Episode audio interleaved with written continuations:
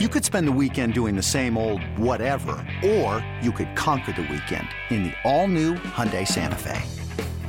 Visit HyundaiUSA.com for more details. Hyundai, there's joy in every journey.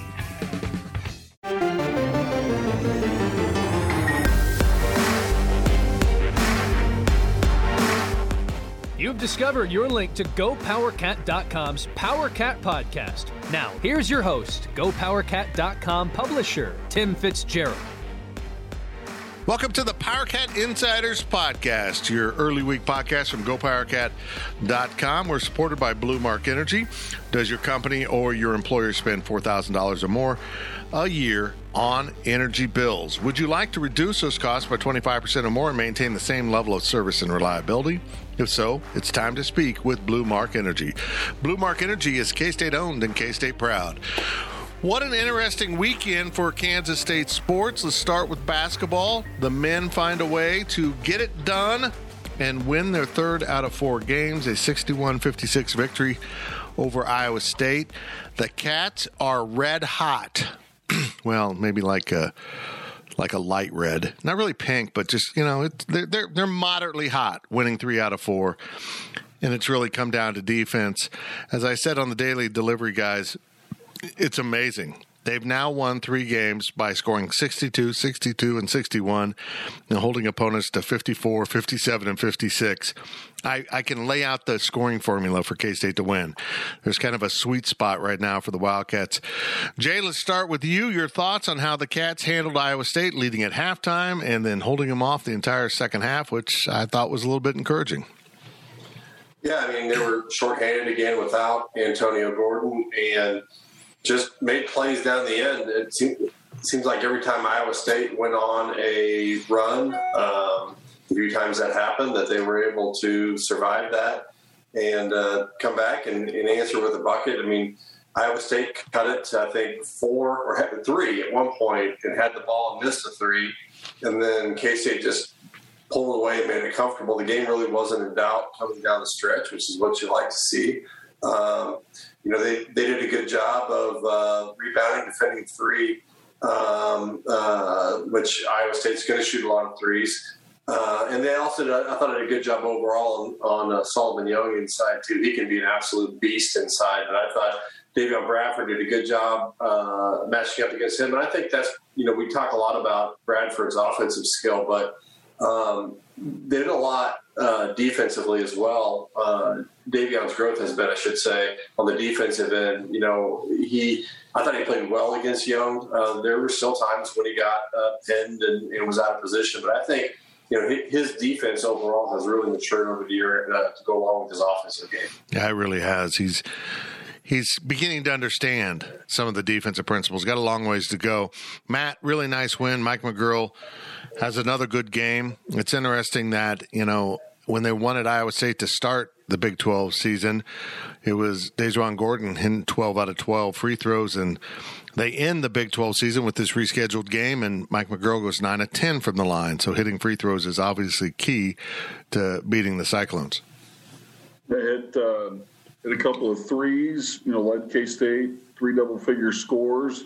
I thought, you know, along with what McGuirl did, I thought Sultan Miguel's defense was pretty solid in the ball game, and he had a rather unique line of 9 points, 5 boards, and 7 assists. In fact, of the 10 assists, Miguel had 7 of them. And the other thing that was also very interesting, consider one of them was what you would call a team rebound, but outside of that, K-State only had 2 offensive rebounds the entire day in the ball game, and were still able to win. They got worked over on the glass a little bit, but long shots equal long rebounds. So, you know, positives. Kansas State is, you know, kind of walked around a couple of corners and did so a wee bit shorthanded. And again, some guys are still dinged up, but considering where this team was after losing 13 straight, let's just say they're not in Iowa State's boat. And you know, I can't imagine what that's like going through a conference season where you get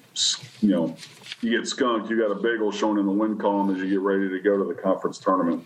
Never saw that coming. Yeah, there's some weird things on the stats sheet considering K-State won. They're outboarded 41-28. They just got absolutely destroyed on the boards. They didn't shoot it particularly well, but they did shoot it a little bit better than Iowa State, at least from the field, and including the three-point line. Gill, somehow, K-State was not the worst of the 2 3-point shooting teams in this game, but they were right on brand. They shot 29%. Iowa State was 5 of 23, and in fact, some of those makes were late in the game to make it a little bit closer as they really struggled. They looked like Kansas State has looked in other games this season, but today or this game it was Kansas State looking like the more collected team, which is remarkable considering how far this team has come. Yeah, and Matt had mentioned it that DaJuan hit a few threes, and they didn't look like bad shots. When I was there, when they left his hand, I was like, those actually look like they have a chance to go in. So that was a breath of fresh air to see for DaJuan. And Jay, you also had touched on it that Iowa State, it wasn't like, you know, the most competitive game in the world, but they made a few runs at K-State. You know, Weber called the timeouts when it was appropriate and calmed his guys down. So, you know, 3 of the last 4, like you said, fits, and they've got some real momentum, a chance to make it 4 of 5 against TCU. Yep, they head into Kansas City now to play TCU on Wednesday in the first round of the Big 12 tournament. But, Jay, I want to talk to you a little bit about the evolution of Sultan Miguel, who came in. We thought he'd be kind of a good scorer for K-State. Doesn't really have the game yet to score at this level. I think it's there. He just has to develop his skill set more and understand that he's not the biggest, strongest, fastest guy on the court, which apparently was his case in many games at the AAU and high school level.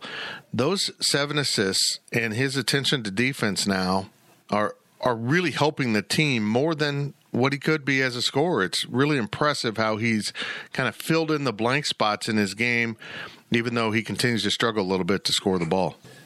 Yeah, he's really matured as a player over the course of the year. And I think what he's really doing now is, we've talked about it before, is what does the team need you to do versus what do you want to do? I think he's made that transition, or is continuing to make that transition, from recognizing that he's not a sharpshooter. He's not there's a reason why he's open from the perimeter all the time, and recognizing that his job is to facilitate more than it is to score, and to be a lockdown defender. I think he's using his athleticism a little bit more in ways that benefit him. But, you know, it's accepting, you know, what is my role in the team to help the team as opposed to what do I want to do to get mine and what do I think is best for me. And that's been really, really great to see that process as he's gone through the year. You know, he's like all freshmen, he's got times where he reverts back and has issues with it. But by and large, you know, that's something that he's really improved on throughout the season. Iowa State, 2-21, 0-18, as mentioned. It's just dreadful, unexpectedly bad season for the Cyclones. K-State takes that 8-19 mark to Kansas City, 4-14 in the Big 12 with wins in these last 3 or 4 games over TCU, Oklahoma, and Iowa State, who are the 7th, 8th, and 10th seeds in this tournament, K-State being the 9th. Matt, I look at this box score, and I don't see a win. You know what I mean? It isn't like they played really well. It isn't like they overwhelmed their opponent. And I actually think that's a good sign because they're not winning because they're having a hot day from the field. They're grinding it out, which I think is a really positive sign. They're learning how to win closer games. I got to be honest, Matt Walters, I'm a little blown away by how much this team's grown in the last few weeks. Well, there's still lots of room for it. Absolutely. I think the growth has been incremental. It hasn't, you know, it's not like K-State's jumped from on a scale of 1 to 10 from a 3 to an 8 all of a sudden. Again, at times, still not the prettiest things to watch. And keep in mind, K-State also won this game and had a drought of around 7 minutes, which that doesn't happen very often. So, you know, they're able to overcome their own warts in some ways. But, you know, I think about what, you know, what's coming for this basketball team, what Bruce Weber's going to do in terms of recruiting, you know, he's got to find some more veteran presence for this basketball team. And but, you know, again, credit the kids. I mean, in this day and age, how easy it would be to just go El Foldo, to run away, to, oh, I got to transfer. You know, it's as Jay said, you know, Sultan Miguel is proof positive, and he's doing what's best for the team. And, you know, there's some lessons to be learned from that. And if these guys stick together, you know, it's still, it may not be next year, maybe 2 years down the road, but there will be some good things coming. It's just a matter of what gets plugged in with, you know, with this program in terms of recruits and who are the other guys that wind up playing for K-State here in the next couple of years. And Ryan Gilbert, no Antonio Gordon, just kind of went missing in the game. We found out afterwards that he, as Coach Weber said, has an accumulation of injuries that have really kind of set him back. But we also believe he may not even be with the program. Tell us the latest on what you've reported at Go PowerCat about Antonio Gordon.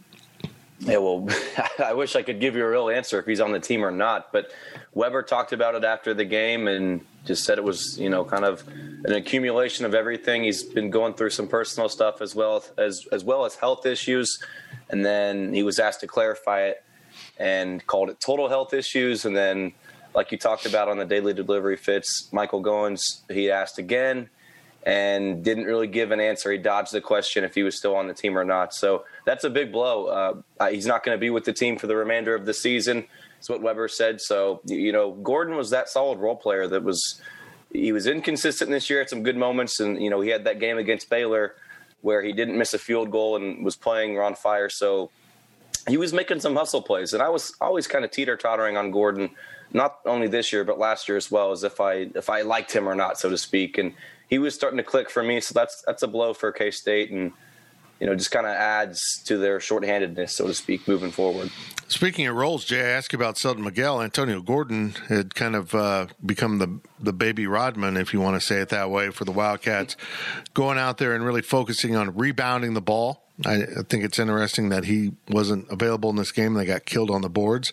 And defending and being a little bit more blue-collar, he'd really started to find his role. So the fact that now he's gone into witness protection is a little troubling for me. Yeah, I mean, we've seen it before. I mean, we've this isn't anything new for the program. I think, you know, as critical of people have been of Bruce, and I personally have been of Bruce at times. You know, Matt laid out a really good point, and we've seen this from year to year, from other past years too. You can say a lot of things about Bruce's teams in years past and the seasons where he struggled, but I don't think you can say that the kids have quit on him. From an effort standpoint, maybe last year a little bit. I think there was so much frustration, but you know, it always seems like, you know, the season's going tough, and then all of a sudden they pull out a big win or things like that. You can say that they're inconsistent. You can say that you know, there's a lot of problems in down seasons like this, but. To the kid's credit, the coach's credit too, you know, I don't think you can say that the kids have quit on him wholeheartedly, because otherwise you'd see a team a lot like Iowa State that we saw on Saturday. But, you know, as far as Antonio goes, the problem is that there's been so much of this in the past that fans are automatically skeptical as to what does this mean? Is this really a health issue, or is this something else? And my personal view on it is that that's all going to sort itself out. If it turns out that, you know, Antonio Gordon transfers and ends up at another school next year, there's going to be some questions as to, you know, were you really up front with the fan base when that happened? But for now, I'm going to take Bruce at his word, give him the benefit of the doubt. Whatever demons Antonio is facing, I hope he gets past them. And I think that fans in general should do that as well, and give the young man the benefit of the doubt and give him the support that he needs to get through whatever he's going through. Matt, and this program can't have mass departures at the end of the season. If this season's been about the young guys, they have to retain him. It struck me today when we were talking to Bruce Weber previewing that TCU game on Wednesday. He's down to McGuirl and DaJuan Gordon as the only two guys that played inside of the T-Mobile Center. It's all newcomers after that, and that's remarkable. I mean, that just emphasizes how young they are, and they're now improving. You got to hold on to this core. I think you will. Might there be a guy or two that leaves? Don't know everybody's situation. You hope not. It's very odd to say that you got two guys on your entire roster that played in that building before going into the Big 12 tournament, but it is what it is. Roll it out there. Kansas State there's no doubt they can beat TCU. They've done it. They did it down in Fort Worth, and I don't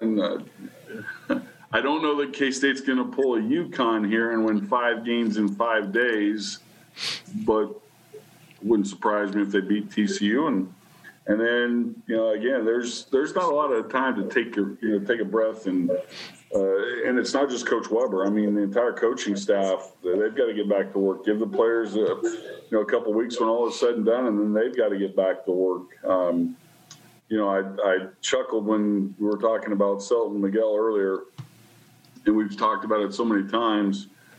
I hope he gets one of those big rubber bands from Ben, the strength and conditioning coach, and wraps it around him and sticks his right arm inside of it, and every day just works with that left hand, because he's got he could be such a more complete player at the offensive end if he'll just develop a left hand.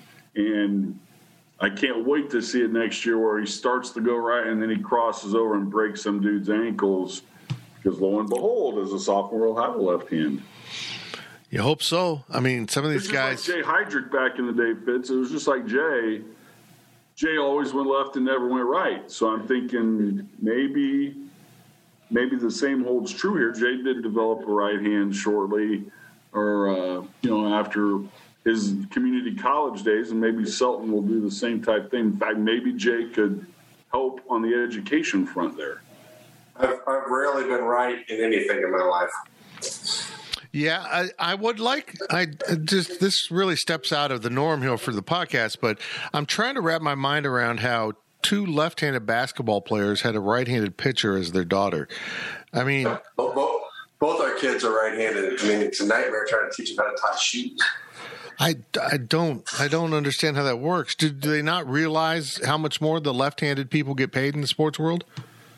Yeah, apparently not. I mean, I kept trying to force my son to be left-handed as he was growing up, but to no avail. Well, there we go. That's some good parenting right there.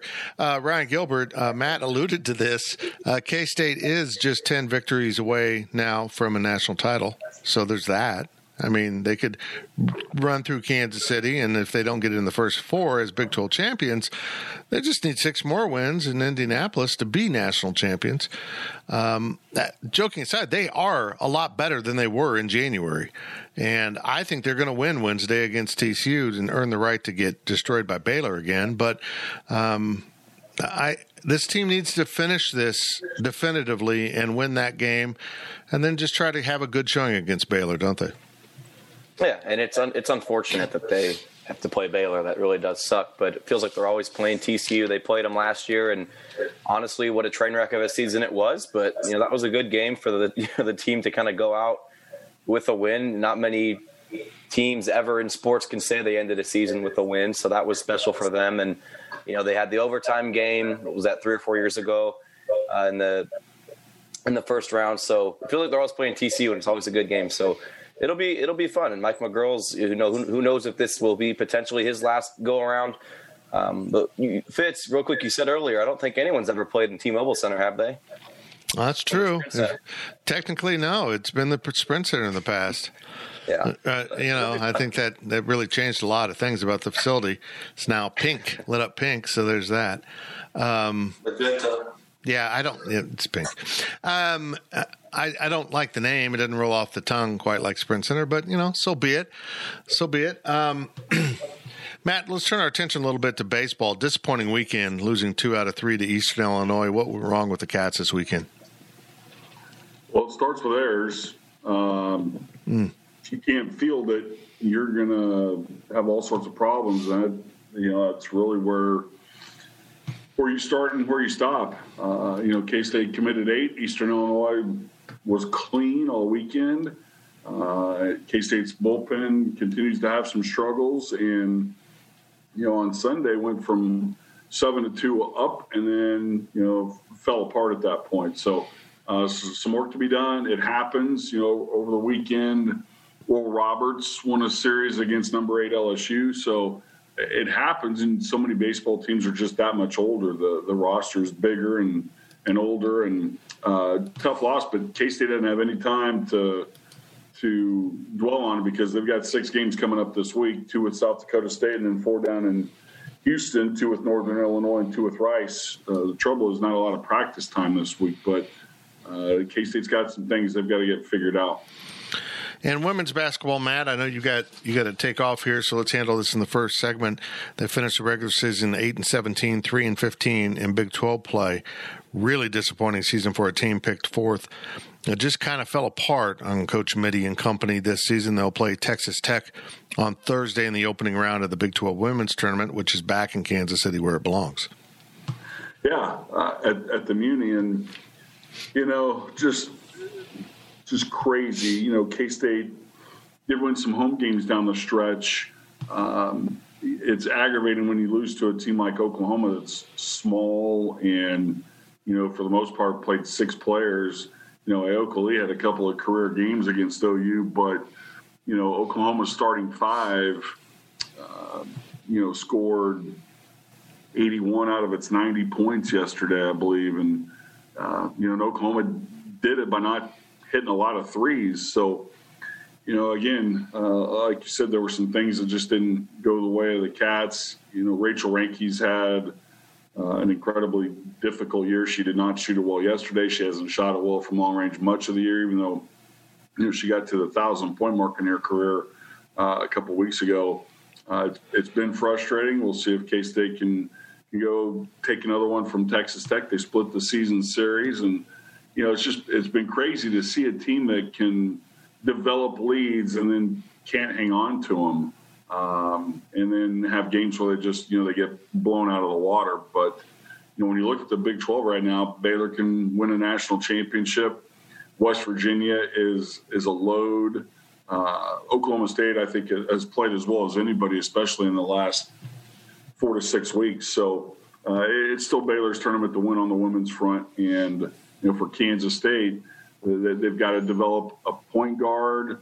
They've got to, get some other scores to go along with Chrissy Carr and Aoka Lee. Some other people have to step up down the road. So it's like for the men, it's going to be a busy offseason for the women. So let's recap the weekend here. K-State men's basketball plays good defense and wins. K-State women's basketball plays bad defense and loses. K-State baseball plays sloppy defense and loses. Kids, there's a lesson there. Be defensive.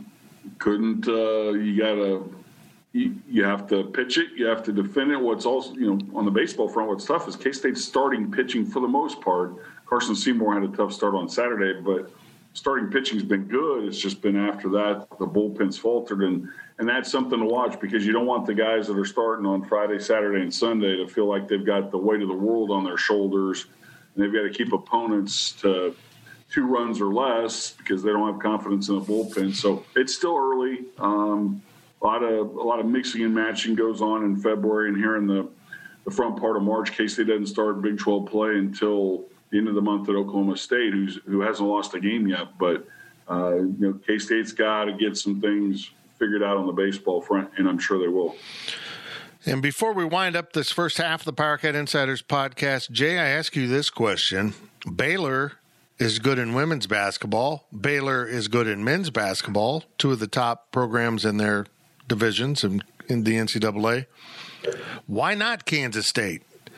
I mean, it's not like Baylor has a long-seated tradition in either one of those. Kim Mulkey on the women's side is building it, but why not Kansas State? I don't see how Baylor can succeed in these things when they don't have an inherent advantage in either of those two sports, in my opinion.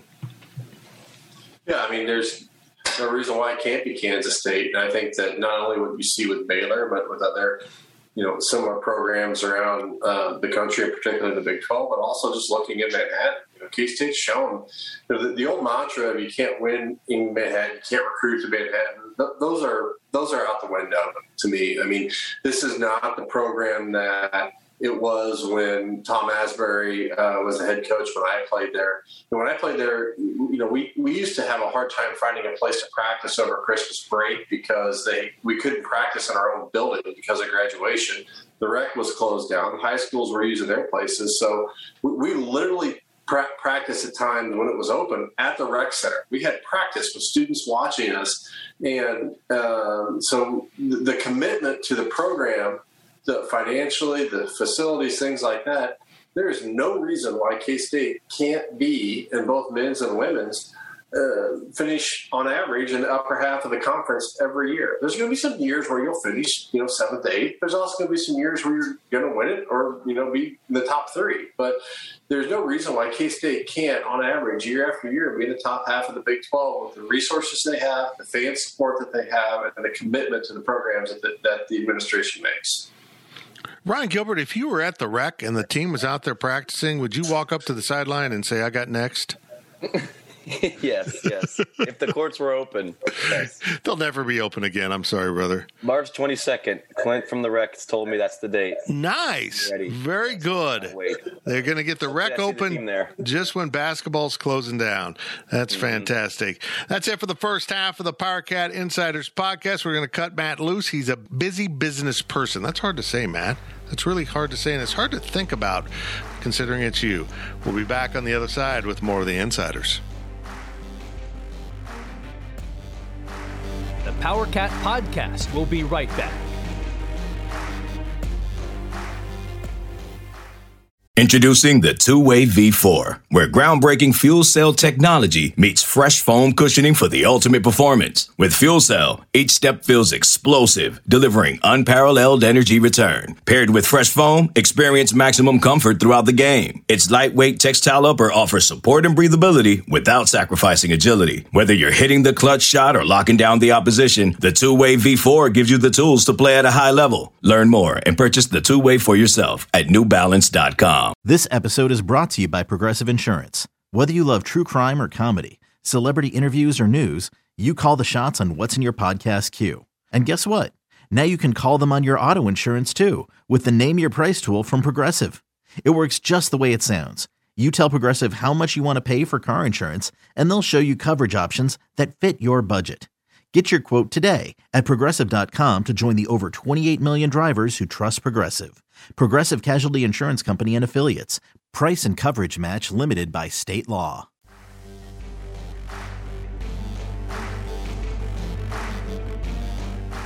We now send it back to the PowerCat Podcast. Welcome back to the PowerCat Insiders. We are free of Matt Walters. He had stuff to take care of, a very busy man between baseball, women's basketball, and all the stuff he does for Kansas State. We appreciate Matt for making time for us, but it's now down to me, Fitz, Ron Gilbert, and Jay Heidrick from the Go PowerCat team, and we are sponsored by Blue Mark Energy. Blue Mark is a natural gas products and services provider serving feed yards, hospitals, hotels, manufacturers, and school districts throughout the Midwest. And Blue Mark Energy is the natural gas provider for the Kansas State campuses in Manhattan and Salina. Blue Mark Energy, K-State owned and K-State proud. I think it's fitting that a gas company sponsors our podcast. just very fitting, the hot air we put out every week on this podcast. Guys, we're going to kind of just wing it here in the second half because we've covered a lot of the topics. But let's just start with this. Guys, are they going to beat TCU? What do you think? I think they'll have a good chance to. I wouldn't have said that they were going to beat TCU last year, and they came in and they won. I was not overly impressed with the effort that TCU displayed when K-State played them in Fort Worth a couple of weeks ago.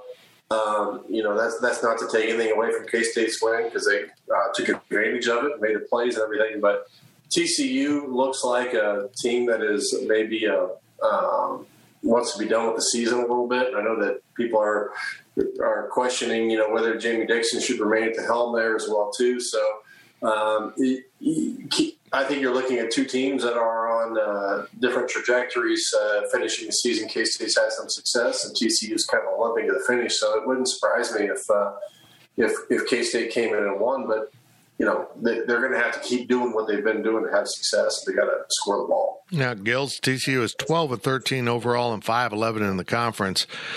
I thought they were on track to make the NIT. Now the NIT's been halved from 32 to 16, so it gets a little bit tighter, but they're not going to get there below 500, which in all likelihood they will be. Even if they beat K-State, the winner plays Baylor, and that probably won't go well for the Frogs or the Cats. But again, Jay's right. TCU was doing better, and now they've really kind of collapsed here at the end.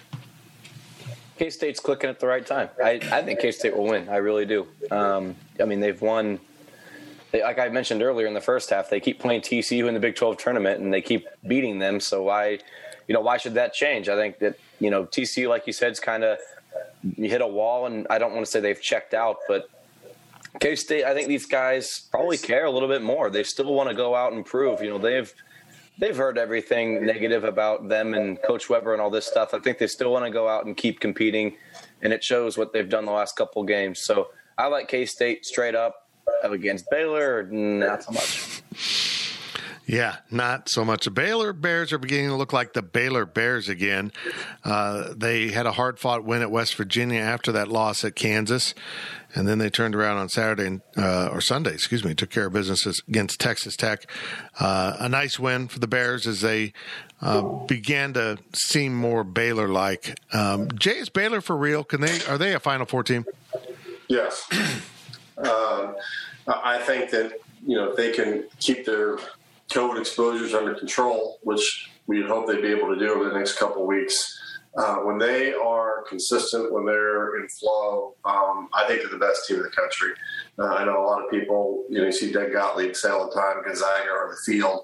I'll take Baylor over Gonzaga. I think Baylor's more athletic. I think Baylor has more playmakers. Gonzaga is really good as well too, but you know, Baylor's they're just so long, so athletic at every position, and they can score the ball. I think I heard that on the Texas Tech game yesterday they're averaging 84 points a game, something like that. I mean, that's just unheard of. So they defend. You know, Baylor was always known as a zone defense team under Scott Drew.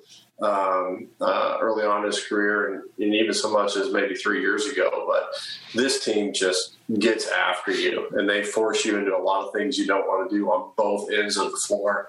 And, you know, I think that they're a really fun team to watch, and they're going to be one of the teams that's going to be right there at the end, I think. Ron Gilbert, this Big 12 is loaded. I mean, I still think the Big 10 is a better conference from top to bottom, but the Big 12, the new rankings that came out, I mean, Baylor's going to be a number one seed, and you're going to see KU and West Virginia, maybe Oklahoma State and Texas, all in top 3 or 4 seed positions in the NCAA tournament. And I come back to this because of what Jay just said. I like Gonzaga a lot. I've watched them. I think they're really good. They've had some good non-conference wins, but they really haven't been pushed at all since they went into conference play. I think they've had a close game here and there, but in the Big 12, outside of TCU, K-State, and Iowa State, with maybe an exception here and there, it's a test. Every time you're on the court, you're challenged, you're pushed, you could lose a game, and Baylor has survived that with the exception of that Kansas game, and I think that's advantage Bears going into the tournament. Yeah, even with K-State and TCU and these bottom teams, that's still a night and day difference than St. Mary's or San Francisco. I don't even know the teams in that conference. So, you know, the Big 12 is loaded, like you said. I mean, Oklahoma just a few weeks ago was right there, right behind Baylor, and now they're the 6th seed, right? 7th. They're playing the first day. Excuse me. I need to get my facts straight. Yeah, it's crazy how much it fluctuates there near the top, and Oklahoma State's just absolutely surging right now. That road win at West Virginia, I mean, without Likely, heck of a win. And I know me and you agree that Cunningham's a little overrated, but he's still a heck of a player. Played without him too. Yeah. So pretty impressive. It's so deep. I mean, even I don't know if you're trying to get me to compare it to was it the Mountain West? I don't even know. That's Western. How much I don't know about Gonzaga. Yeah, it's whatever conference it is. Yeah. I think that Baylor's got as good a chance as anyone to go and win the national championship. I really do. West Coast Conference, I believe. Jay, what a full circle moment. College basketball ended last year with K-State beating TCU. I think that was the last game played before the shutdown. And I love the stat that Bruce Weber became the first K-State coach to end the season on a victory since Jack Hartman in 73, because that team didn't make any postseason, and that predated the Big 12 postseason tournament. So they played a regular season game, won, and that was the season. So it's a kind of an anomaly that K-State won and didn't win a national championship in the process last year, or at least a tournament title of some sort. And now here they are, almost 1 year exactly, playing TCU in the first round of the Big 12 tournament. I feel like this is a kind of a coming around in a circle pandemic moment for all of us as K-State heads down to downtown Kansas City. Yeah, I mean, I was thinking about this morning about how far we've come over the past year. We don't say this enough, but we get on here every week and we critique and compliment players and coaches and things like that. But if you're a fan of college sports, you should say thank you to every college athlete that has played this year. You should say thank you to every coach, every administrator, because the sacrifices these kids and coaches and trainers and administrators and everyone has made to pull this off has just been incredible. And people just don't understand. I mean, if you think wearing a mask to the grocery store is an incredible burden on your life, you have no idea what these kids have gone through. And so you're sitting at home watching TV and complaining about the game or cheering for the game, whatever your response may be. The fact that you get to do that is because of the sacrifices that a lot of kids have made. And K-State fans in particular, but also the entire college sports fan arena, I should say a huge thank you to everyone who's made that happen. Because when you think about what the uncertainty was and the mindset of a year ago, we were sitting here not knowing, if we were ever going to do this again. What was this virus? How is it going to play out? I mean, is it short-term? Is it long-term? What is it? And it's been a great testament to discipline and the ability to solve problems. There are 1,000 reasons why you shouldn't have played this season this year.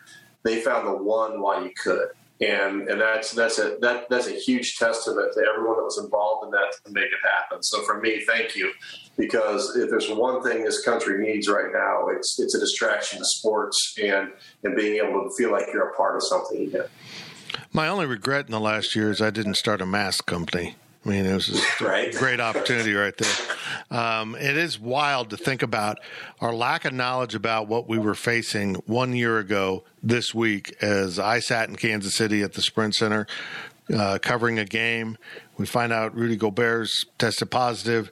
We're finding reports that Fred Hoiberg's in the process of dying on the sidelines. I mean, that's literally what it sounded like when it turned out to just be like a stomach virus, not even COVID related.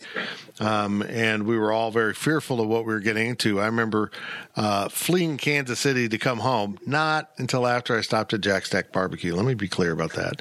That was worth the risk. And coming home and going to the grocery store and loading up on groceries to get me through the next 15 days without leaving the house. And 15 days became a lot longer than that. And they found a way to play football. They found a way to play basketball. And you're right. I feel like setting what you just said to music, because we do owe them, not just for my business, but for my sanity, having sports to watch and kind of distract me from everything going on. They're getting, people bitch about that nose swab. These kids are getting it twice a week at minimum. Twice a week, they're getting that nasal swab where they kind of touch the back of your brain. And it's not been easy. But Ryan Gilbert, you've gone through it too. I mean, it's affected you as a student and just how you do everything and try to go through life. It's not very convenient, and I can't imagine, Gills, being a student-athlete and trying to get through this and manage this without getting exposed. You have to cut yourself off from social activities maybe you would like to have, and it's been trying, hasn't it? Yeah, it's been tough. And with Manhattan here, things are starting to get back to normal with the bars having no more capacity and being open till 2, but that you can't do that if you're an athlete. I've seen a few of them out over breaks when they're not in season, but you can't do that. You can't do that, and I can't imagine. This has been so hard for me. This is my last year of college, and I'm having to. I have one class that meets in person once a week. That's it. Everything else is on Zoom. So I've been trying to just go out and do as much as I can on my own to just, get out of my house. I love people. I love being around people, and you can't do that if you're an athlete. So I can't imagine how tough that has to be, getting that test, multiple times a week and all that stuff. What's that? Is that an echo? Sorry. Yeah, we're picking up an echo somewhere. Okay. But yeah, I can't imagine. Well, I ask that very question about coming full circle by playing TCU in Kansas City to Bruce Weber earlier this week, and here is what Coach Weber said. It's weird, to be honest. It's weird. It was weird going through it last year. As I said, the unknowns, and we know more now, but there's still, I don't think we're out of we got our head above water, but. We got to get out of the water. So it's going to be a little ways before, and we'll get hopefully get through the NCAA tournament, which will be. It's important for the NCAA. It's important for college basketball. It's important for a lot of reasons. So hope that happens. Well, guys. This has been a painful Kansas State basketball season. And just literally an unheard of back-to-back seasons for Kansas State. The worst two seasons post-World War II, and really you can argue in the history of the program. And yet, Jay, there have been very different seasons. Last year they had Xavier Sneed, Curtis Jota. They had reasons to be better, and they weren't. It was a dysfunctional team. This season, they're young. They're young and they're getting there, but this season's been filled with so much more hope for the future. Last season was just a disaster; it just stunk. At least I have that to go with. I've kind of harped on that theme all year long. There's hope with these young kids like Nigel Pack and Davion Bradford. Yeah, I mean, there's a lot of pieces that you can work with coming back, and. And I think they won 5 out of the last 6 coming down, and they're definitely on an upward trend. I think what's going to be key in the off season is a couple of things. One is getting everybody back. If you have to turn over the roster again, that's going to be a problem. And everyone talks about, well, who cares if you lose your bottom 3 players? Well, the problem is that if you lose your bottom 3 players one year, and then you lose and replace them with your bottom 3, and then the next year you lose your next bottom 3 players, all of a sudden your bottom 3 players become your 6th man that you're relying on. And it's just tough to replace kids that you lose in April. It's no different than the private sector when you bring someone in, train them up, and pay for them to go through and learn about your business and everything, and then they leave. That's time, money, effort, energy that you've lost. And you can talk about talent and experience, but the experience is good to have. I mean, you look at a kid like Levi Stocker, who wasn't a huge contributor on the stat sheet, but Levi Stocker would have helped this team this year. He probably would have given you 4 or 5 points a game and 5 to 6 rebounds a game, but he would have understood what it takes to be successful at this level too, from a leadership standpoint. So I think it'll be interesting to see how that shakes out in the off season. And then they've got to get better at making shots. I mean, they've got to find a way to score. I mean, early on in the season, it was a lot of offensive execution issues of taking bad shots and making decisions. This towards the end of the season, they just can't make them. I mean, there are wide open threes where you're just open for days with nobody else in the gym, and they just clank off the front of the rim. And so they have got to figure out a way to avoid these long droughts, because you're not going to have – you can – as pleasant as it is to see Nigel Pack and Davion Bradford and the skills that they possess and the future is what it could be, you're not going to have sustained success playing in the high 50s and low 60s. You won't. You'll be lucky to make it to 500. But you can't win games that way in this conference. Ron Gilbert, all indications are that Gene Taylor will retain Bruce Weber. And I think the one asterisk to that is transfers. If he loses a core of these guys, they really have to look at it. And he also indicated to me during a press conference that you have to evolve and they'll look into the transfer portal, but they are offering high school freshmen. And this is the other problem, something Jay and I have often discussed. When you lose your bottom three, you lose 1 year at least of experience, if not more, and you replace them with freshmen, you are always young. You always have that excuse, well, we're young. We're young. And it seems like this program is young with the exception of the years that they win Big 12 titles. And then the next year, you know what? They're young. They need to get this group together and let them evolve together as a group and keep them, even though it's challenging in this day and age. Hey, one of the biggest things is just getting the right recruits and making sure they don't leave. I mean, I don't want to point fingers at anyone, but it's like you were never going to work out at K-State. You can say that a lot about with a lot of players. So, but yeah, It doesn't. I would say it matters a lot who you lose, though. If Antonio doesn't return, excuse me, and if Montavious is just that's just bad luck with his injuries, and you lose a guy like Lingard or Lewis or something like that, that's okay. I'm okay with that. I don't know about you guys. I'm totally fine with that.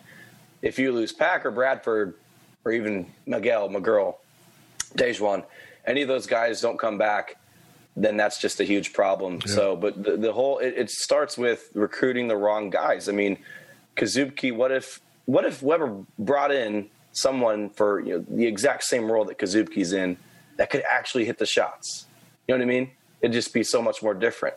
So I don't know how I feel about going out and getting, March 8th now and recruiting high school seniors. That does not sound like a good idea. No. You need help now. We talked about it, I feel like, every week. You need help now. Go utilize the transfer portal. There's – in today's world of recruiting with internet and 247 and, Twitter and everything, there's no such thing anymore as a diamond in the rough. If you are a player, you are found. And if you are a P5 player that's available in March or April – there's a reason why you're available in March and April. And it's because you're either a fringe player that people didn't want to take a run on early, or you've got grade issues or there's something there. But there's a reason why you're still available. And the two kids that K-State has offered, I don't know anything about them. Actually, Alston Mason's dad was at Barton County with me when I was there in the mid-'90s. But he seems like a player who can be dynamic, but he seems really thin to me from a size standpoint. That's a kid that can maybe help. If he can come in and knock down shots and make baskets and help you in that regard, you take him. Yeah. If he can put the ball in the basket, then that's something this team needs. I do worry if you lose, like an Antonio Gordon and a Montavious Murphy, and then either Lingard or Lewis as well on top of that, then you're really thin in the post at that point. And if you're going to take projects, I'll take 7-foot projects over 6'2" projects all day. I agree.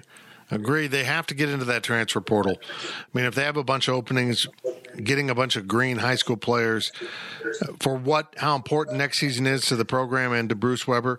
You got to go find some guys that can get some buckets and know how to defend and play at this level right now. It's just a must. The thing, the hard part with that though too is, and this is where the recruiting misses early are kind of compound right now, is you've got this great freshman class, but if you're a transfer portal kid and you've got 1 year to play, you're a fifth-year senior or you're a junior and you've got limited time to play, are you going to look at K-State that's too deep at every position right now, particularly in the backcourt? You know, where am I going to go break into the starting lineup? All I hear about, if I'm a point guard, all I hear about is how great Nigel Pack is. I'm not going to break into the starting lineup there. I've got Sultan Miguel, too, and three, and I've got DaJuan Gordon coming back as well, too. And then I've got Davion Bradford at the five. So if you're a transfer, you want to go somewhere where you can play. And the fact that K-State's loaded with so many young kids is going to be a hard sell for a lot of transfer players, I think. You also want to go somewhere that you're going to win and have a real chance to make the NCAA tournament, and I don't know if that's certain for K-State next season. So that's another aspect of that. Very good, fellas. Thank you very much to Jay Heidrick, Ryan Gilbert, and Matt Walters for his participation in the first half of this podcast. I am Fitz, and this has been another edition of the PowerCat Insiders Podcast. K-State, TCU, Wednesday in Kansas City in the opening round of the Big 12 tournament. The women will meet Texas Tech just down the road at Municipal Auditorium in Kansas City in their first round game on Thursday. PowerCat Podcast. All rights reserved. gopowercat.com and Spirit Street Publishing.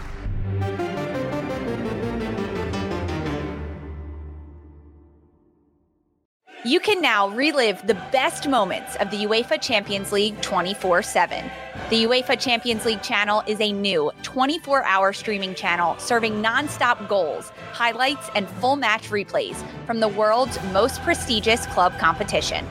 Reminisce on your favorite moments, legendary players, and brilliant goals with the UEFA Champions League channel, streaming around the clock on Pluto TV and the CBS Sports app.